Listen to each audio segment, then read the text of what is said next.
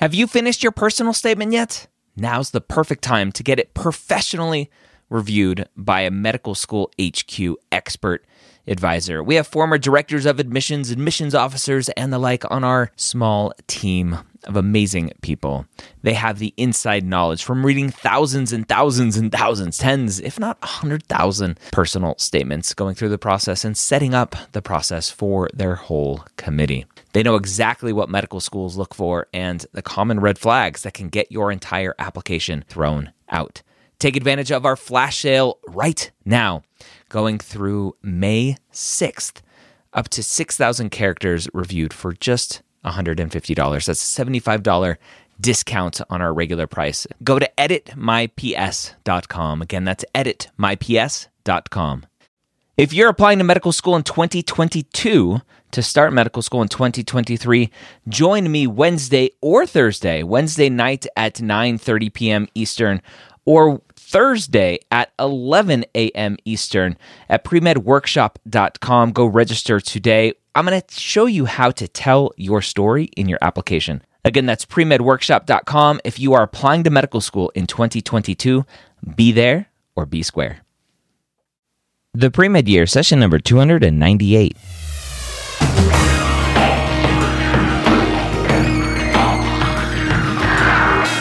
Hello and welcome to the pre-med years, where we believe that collaboration, not competition, is key to your success. I'm your host, Dr. Ryan Gray, and in this podcast, we share with you stories, encouragement, and information that you need to know to help guide you on your path to becoming a physician. Welcome, welcome to the pre med years. As I mentioned earlier, my name is Dr. Ryan Gray, your host here every week for the pre med years podcast. This week is no exception. We are back with another amazing guest, somebody who I'm excited is going to be a student at the medical school where I teach. And we'll dive into that later on in the episode. But this is a student who I helped with her applications. We didn't really dive into that much, uh, other than talking about her personal statement. She's a student who took a very non traditional journey to get to medicine, starting off college pre med, finding another passion, and then coming back to pre med, and eventually now starting medical school. You'll hear all about Sarah's path and so much more when we dive in and say hello. Sarah, welcome to the Pre Med Years podcast. Thanks for joining me. Thanks for having me. When did you realize that you wanted to be a physician? That's it, for me, it was a long and winding road that did not have a definitive start or a definitive, well, I guess where I'm at now, I'm about to go into medical school, so that's sort of the end, but also the beginning. Uh, so, growing up, my mom passed away when I was seven from breast cancer.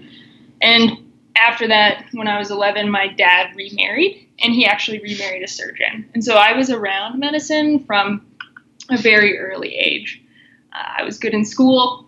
Everyone said, You're good in school. You should do science. You should be a doctor. Uh huh. Uh huh. So I went to college and I, was pre med. I shadowed my stepmom a little bit in high school, and I thought what she did was pretty cool. And my older brother was actually accepted to medical school when he was a senior in high school.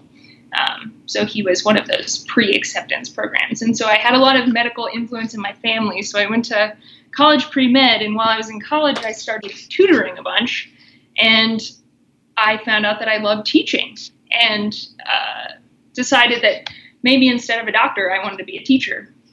And so I decided rather than to pursue medicine further to pursue a career in education and went on to do that after did that. after I did that for a while. So I went and got my master's and then I taught for three years. And after teaching for three years, I decided that I wasn't quite satisfied with where I was at, and I started thinking again about going back to medical school through a lot of different influences. And uh, then I became convinced that I was really meant to go to medical school. So that's my path condensed. All right. Well, we'll we'll get back to that convincing part, but I'm interested to know your brother going to medical school too. Do you know what drove him to medical school? You know, we've never really talked directly about what drove him to medical school. Um, I know we've talked a lot more about what drove him into the specialty he's in now. Um, we didn't talk a lot when we were uh, more like college age, but we've gotten closer since I decided actually to go back to medical school, and he's given me a lot of advice. Um, so we've talked a lot more about him choosing, and, and I think if he looked back, he was pre accepted, and so he just went straight through, and um, it's quite a different path than mm. mine. So he did one of the the BSMD programs or BAMD programs. Um. So it not exactly because it wasn't um, necessarily. I know there are some programs where you do two years and then you move into the MD and they're directly linked. This wasn't directly linked at all. Actually, part of the aim of the program, and they've gotten rid of it now, but part of the aim of the program initially was that to give pre-meds who were definitely going to go to medical school a little bit more flexibility so they didn't have to like take the MCAT and they didn't have to major in some sort of science and take all the prereqs. They could take whatever they wanted. That was part of the idea of this. Um, and so through his program, he was really, he could have been a literature major and taken no science courses and still gone to medical school. But everyone that I knew that was in that program still majored in biochem. Of course. Yeah, exactly. Did all the prereqs and did all the shadowing and did all the pre-med stuff.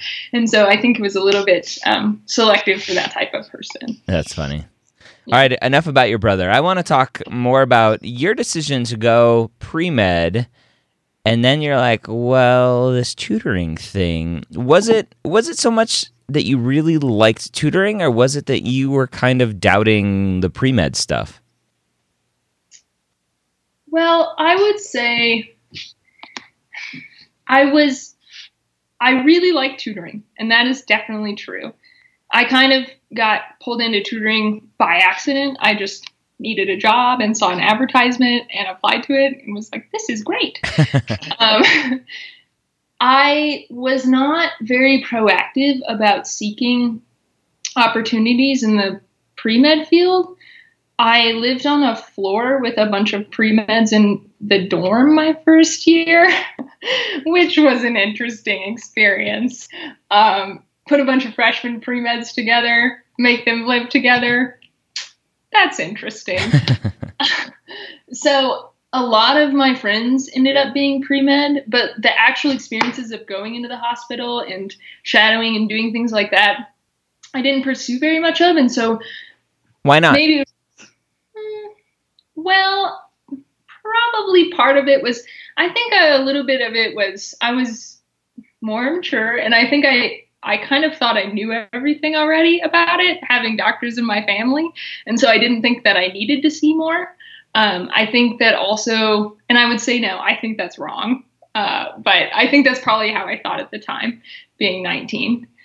And I think that I didn't necessarily connect with some of the other pre-meds who lived on my floor. And i think that was part of it as well is that i didn't feel like those were more my people. Mm. and that kind of um, pushed me away from it. Although i think now had i been more proactive i might have found people who were pre-med that were my people but that wasn't something that i really spent time seeking out. The pre-med culture at a lot of who am I kidding? At at almost all schools is pretty negative, pretty cutthroat. When you say they weren't your people, it, was it from that point of view that they were competitive, or that you just didn't jive with them, just personality wise, if if they were pre med or not? Yeah, I think it was a little bit of um, it was a little bit of both. I, I don't necessarily think it was really competitive and cutthroat, um, but it was a little bit it felt a little bit like everybody was out there trying to prove themselves um, and prove that they were more interested in medicine than you were. and uh, I ended up being like, okay, you are more interested in medicine. And and I was really curious about other things. I'd been around medicine my whole life, and I was really curious to explore other parts of life. And they didn't have that same curiosity, so that was sort of where I saw our personalities kind of diverging. It's funny. Most most people think like, oh, you're you're the the daughter stepdaughter of a uh, of a physician, and and your brother's a physician, right? The the the golden spoon of pre meds, and you're here saying, well, that kind of actually hindered me a little bit because I wasn't super interested in continuing to go search out more medical stuff, and I wanted to explore other things. So it's it's interesting that most people think just because you're a, a, a kid of a physician that that obviously you want to do that, and uh, it's going to be everything that you want to do and more. Yeah, I would say having physicians in my family uh, helped me, but it, it also, I know a lot of children of physicians who say, including my two little brothers, I have three brothers, and my two little brothers say, We are never going to do medicine because it's just, you really see from a close perspective how much work it can be and how challenging of a career it can be. And um, so it has given me a lot of great perspective, but in yeah, in some ways, when I was younger, going through college, it, it pushed me away a little bit. When you went off on your master's path and decided that you wanted to be uh, a teacher, instructor, professor uh, kind of person, did you keep medicine in the back of your mind and continue to shadow and get clinical experience, or was that kind of uh, that part of your life shut out and this was the journey that you thought you were going to go on? I was pretty committed to working in higher education. I would say that I put medicine off the table completely. However, my family never did. And every once in a while, when I was having trouble with, you know, having finding a job or not making enough money, my stepmom would always say, "You can always go back to medicine." She gave me these nice subtle hints, and uh, I, I had some friends who were doctors, and I think I it was always in the back of my mind that if I wasn't totally happy, that's something I would consider. Uh, but I wanted to do my best to really um, build a successful career in higher education, and and that was my focus for a while before I realized that's not what I wanted to do. Yeah, it's it's funny we can't we can't run an experiment to to see what would have happened, but I, I talk about it all the time having a plan B, and and that kind of hurts your plan A. And I, I always wonder like somebody like yourself who had this plan b plan b for you was medicine and your plan a was was higher education. And i wonder right when you when you have a rough spot or when you when you ran into other issues you're like I, I guess i could always go back to medicine versus somebody who doesn't have that plan b it was like no i'm just going to figure it out i'm going to make it work and, and keep doing this higher education stuff so i'm always interested in that journey yeah, that is interesting. You always say don't have a plan B. Mm-hmm. That was really hard for me when I went and I was applying to medical school. Not having a plan B was really difficult. Yeah. Well, your yeah. plan B was just continue in higher education because that's where you your world was. Yeah, I suppose so. What was it that that eventually drew you back to this? You're you're working in higher education. You're in Colorado, working at a at a university, teaching rocks, and uh, and you're like, I think it's time. It was a variety of things, and it it was sort of both a slow and a fast process. At at some point in my teaching career, I realized I wanted to keep progressing in my career, and I had a master's. And in higher education, to progress, you really need a PhD if you want to keep moving up the career track. Um, after getting my master's, I realized that I um, I didn't want to go on to get a PhD in geology. So my master's is in geology, and I was teaching earth sciences full time at a university.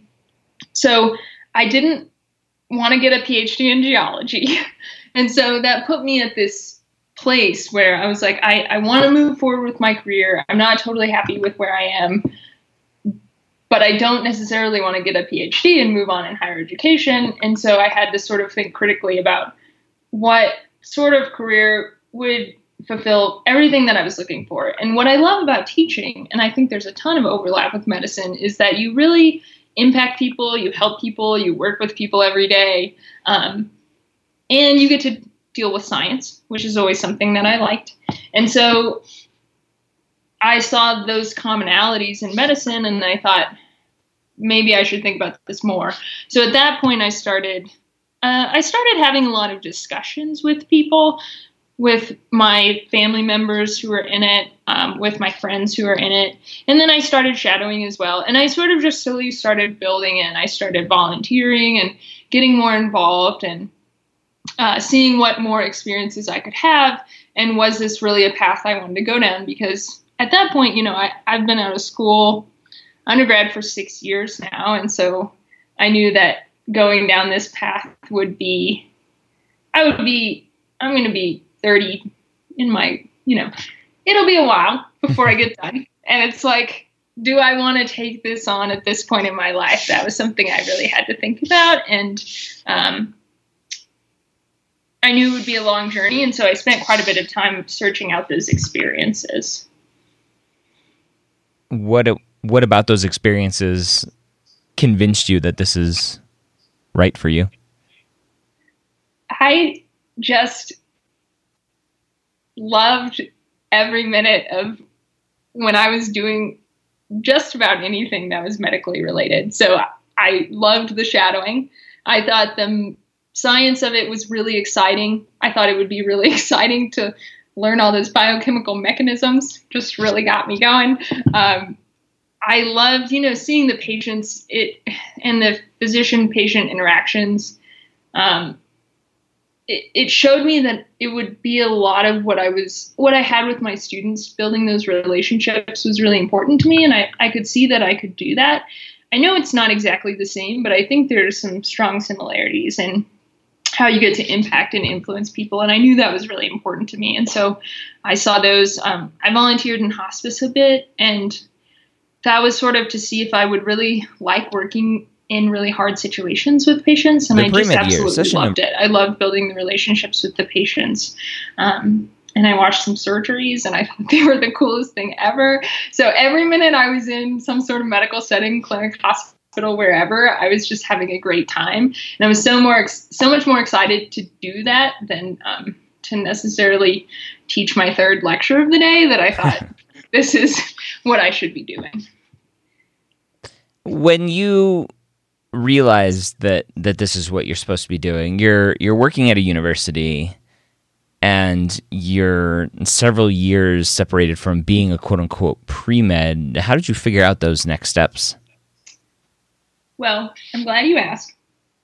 I the first step that I took because I was at a university was I went and talked to their pre med advisors, and they told me they were pretty negative about my application. They said Shocker. Said, yeah.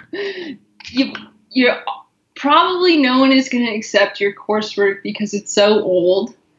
And you should probably take a year and get some clinical experience or patient care experience because you don't have very much of it. Mm-hmm. How old was your your academic stuff at that point? In their defense, it was pretty old. I mean, I took intro to biology in 2008. So some of the courses that were on the MCAT I took 10 years ago. Okay. But um, I graduated from college in 2012. And I mean, so some of my pre med coursework was somewhere between eight and 10 years old. Um, it, so I, I, did my research and, and I kept talking to people. Uh, and I, I got, I called some universities and asked them about the whether or not I, I didn't find anything on anybody's websites about whether or not courses expire.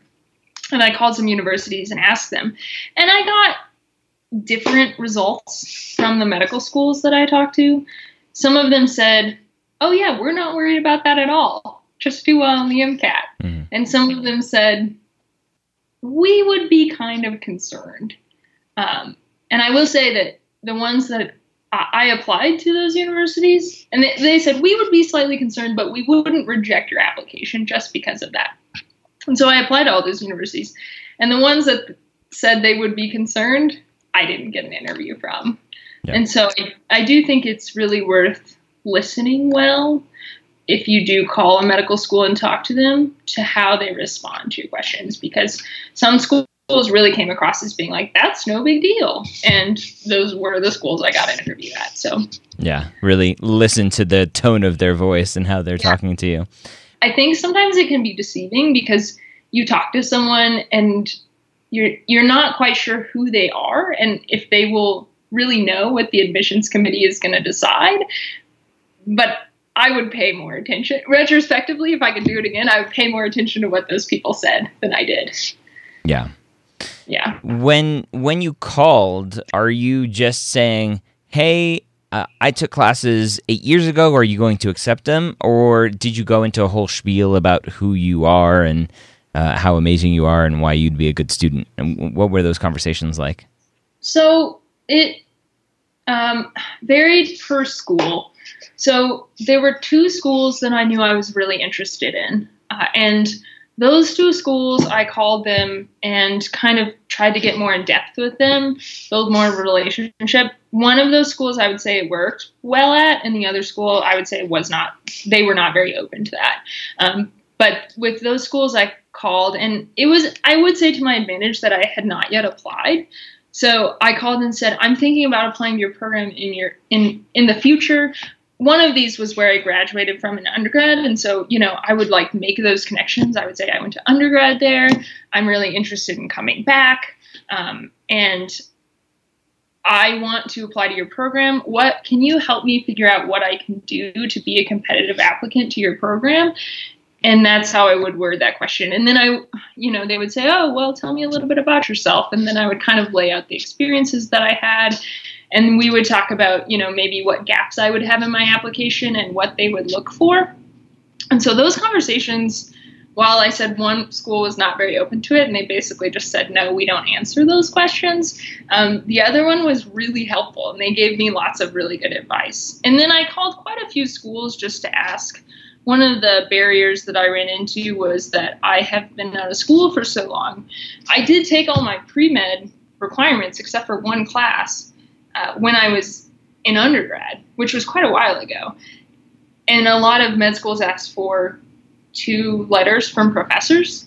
Um, I am a professor. I couldn't write so, so um, I called and asked about that specific question. Mm. I had only one letter, and I said, you know, is this going to be an issue? Could I give you another letter from someone who knows me well, a volunteer coordinator, you know, my boss, my department chair, and um, you know, same thing I said about the other schools is that some some were really open to that, and some said, I mean, some were just flat out, no, this is a requirement, and so with those schools, I didn't go into a whole spiel. I said, I've been out of undergrad for this many years. Here's the situation. Do you accept this? And they gave me a yes or no answer. Yeah. And it's amazing. I, I think not enough students take advantage of the fact that there's somebody at the school who's going to pick up the phone and answer your questions.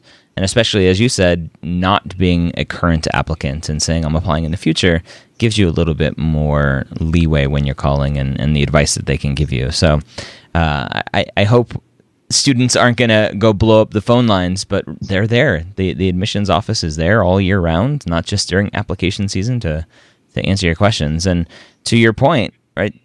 The schools that are telling you, no, we're, we're pretty firm with our letters of recommendations you can bet that those schools are probably not very non traditional friendly. They want more traditional students, or else they would be more flexible with their requirements. Right. And the other thing I would say, if you're going to call schools, which I encourage because I had a great experience with it, is that be mindful of when you are calling them because during interview season and during application season, they're very busy. And lots of times their offices are staffed by very like a surprisingly small number of people, mm-hmm. and so it, it's just maybe a little bit polite. I, I was always received really well. I would say, "Hey, I know you're in the middle of application season.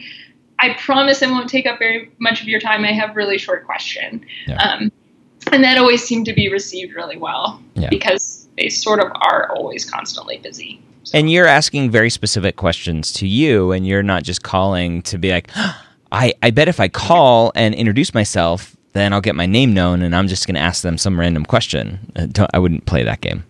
Right. Yeah.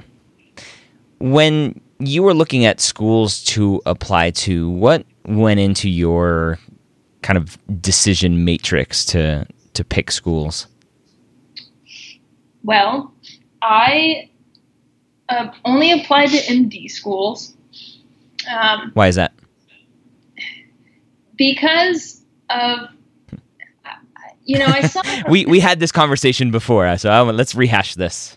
I, I sought out a lot of advice about this, and um, so I only applied to MD schools because what I've heard is that sometimes being at an academic center can make certain things more fluid, such as where your clinical rotations are going to be. They're going to be associated with um, the academic center associated with your medical school rather than separate academic centers. Mm-hmm. Um, you and let me let me let me flesh that out for a student who might not understand what that means.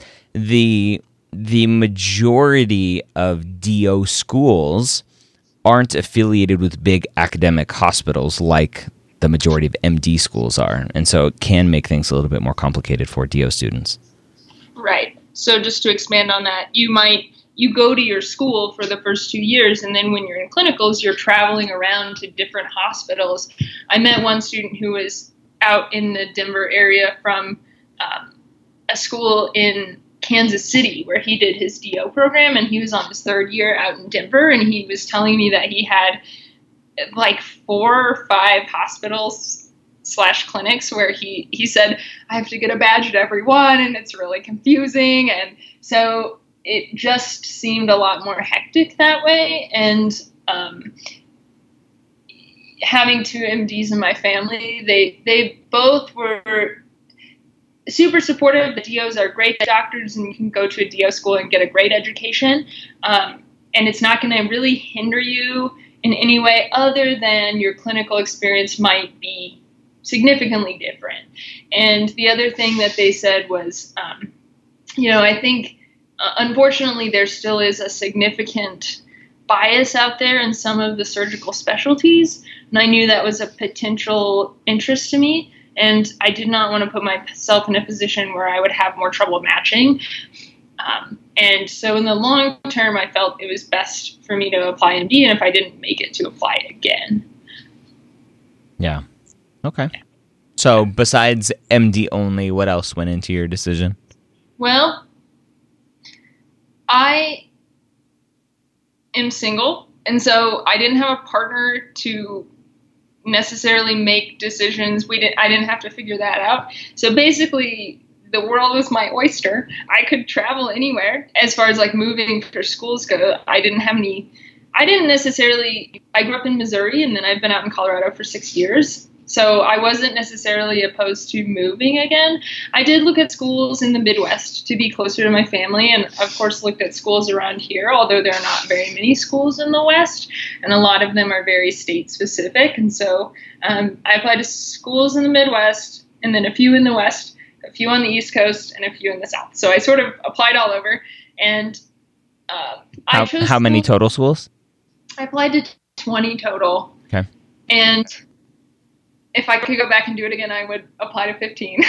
I applied to 15, and then I was worried it was too little because I talked to someone and they were like, I didn't get any interviews, and I applied to this many schools, and I freaked out at the last minute and added five more schools, which I don't think was the best idea. But um, if yeah, so I looked at programs that I spent a lot of time reading mission statements and things like that, and trying to find programs that I felt like aligned with who I was as a non traditional student, as someone who kind of has a different background than a quote unquote traditional pre med, although no one is really traditional um, when you get into it. Everyone is, there's so much diversity, I think.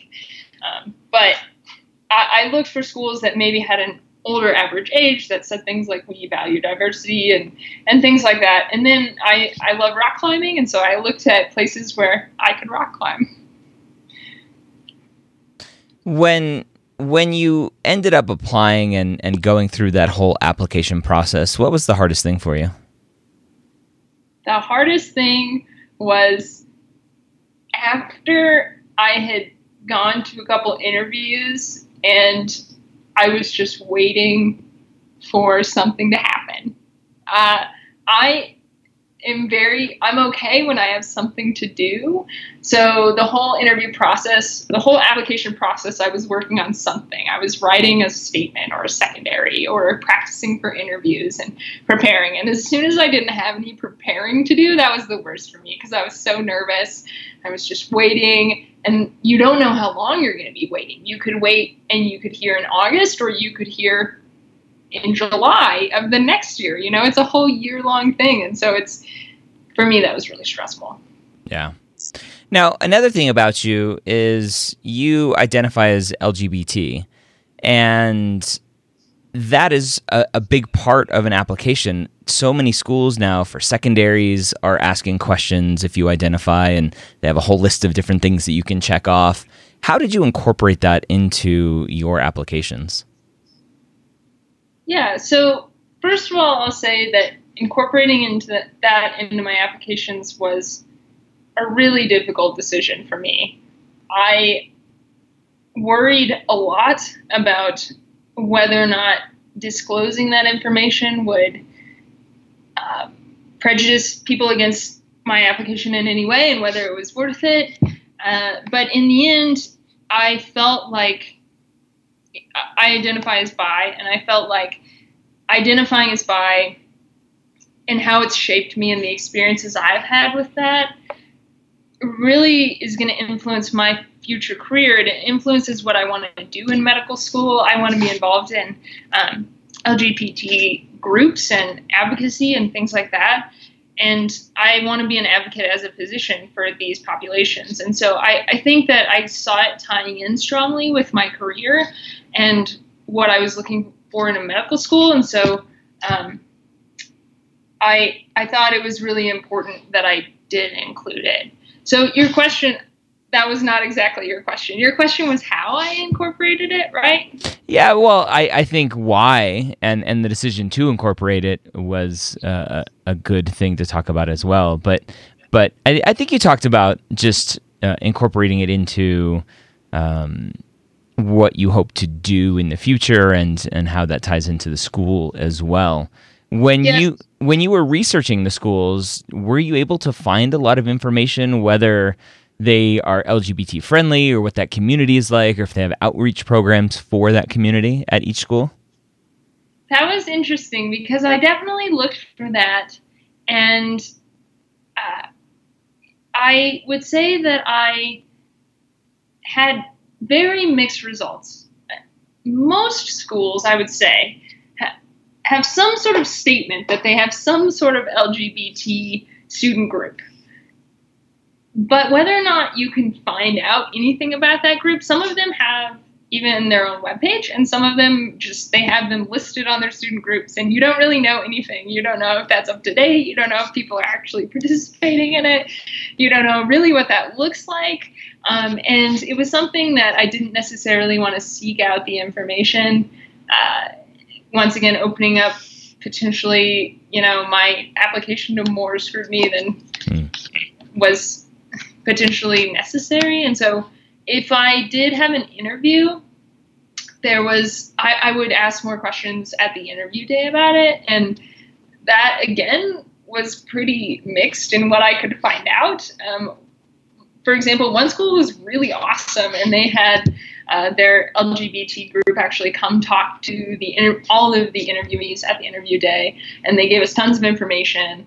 And another school, I I had seen it listed that they had a group, but I hadn't been able to find anything out about it. And I asked some of the students, and they didn't even know the answer. They were like, I don't know if we have one of those. And I, I thought that's probably not a very good sign. And so uh, it was it was pretty mixed uh, in terms of how much information is out there and how successful I was in figuring out that information because it was part of your application, personal statement, and, and secondaries, how much of that came up during your interviews?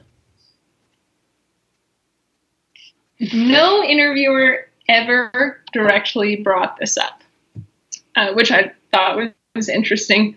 Um, I did have the closest anybody ever came one student who was interviewing me, because sometimes you have medical students interview you, um, one student said, I really liked your essay about diversity. I said, Oh, thank you. Uh, and that allowed me to sort of bring it up in a natural way. But it, it never directly came up. Sometimes I would get questions about diversity, kind of general questions. Um, but it wouldn't really come up unless I directly brought it up. If if somebody asked you a question about diversity, would you bring it up in that sense because you had already kind of opened up about it in your essays and stuff? I kind of tried. So the first couple, the first couple of interviews I went on, um, I, I actually, so I had four interviews and I used a variety of strategies because my strategies kind of changed around this.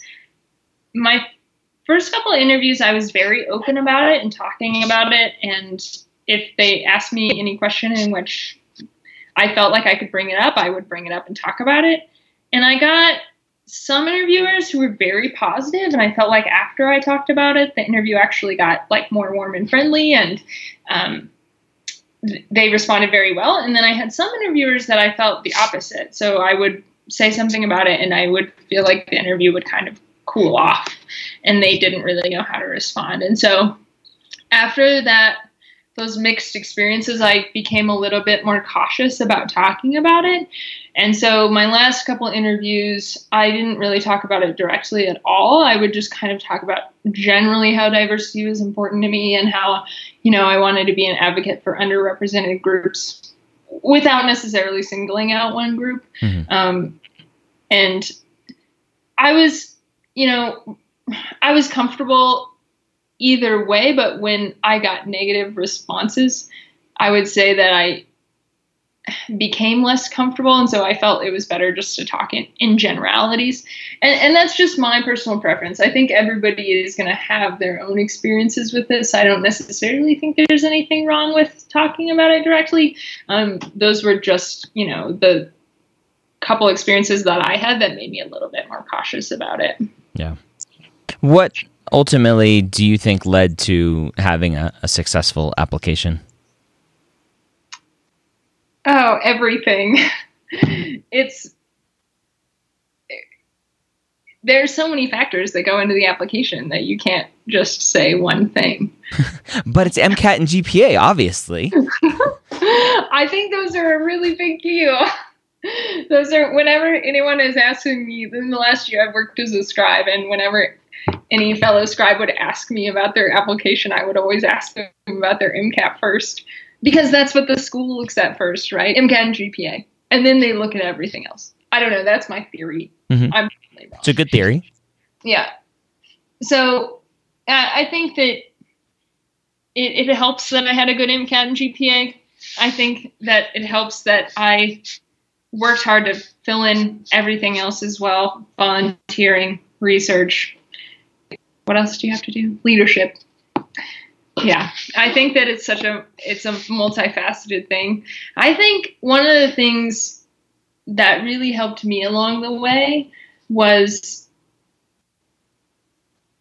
spending a lot of time especially in the interview process and beyond but spending a lot of time in self-reflection and thinking about who i was and how that was going to play out in my future career and how that formed me to be who I was today. I mean, that's a lot about what the interview is like or is about, but that's also a lot about what your personal statement is about.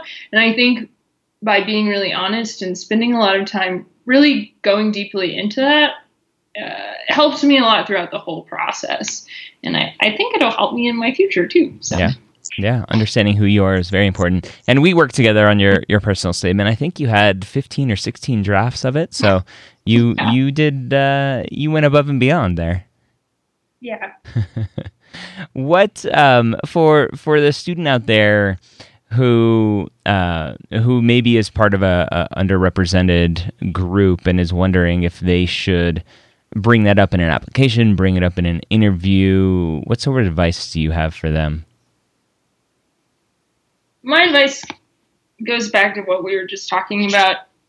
Spend a lot of time thinking about who you are and what's important to you ultimately for me it came down to this feels like a part of me that is really important, is really going to shape me in the future, and has shaped me to be who I am today. And it's something that, even though it's a little bit scary to share this part of of myself because it's it's deeply personal to me, I felt like it was also something that was really meaningful, and so I I thought it was something that I I should share. Uh, and I think that it goes back to you know knowing yourself and knowing are, are you going to be comfortable? Do you want to do this? And do you think it makes your application meaningful? And you know is it important to you? I think those are all good questions to consider.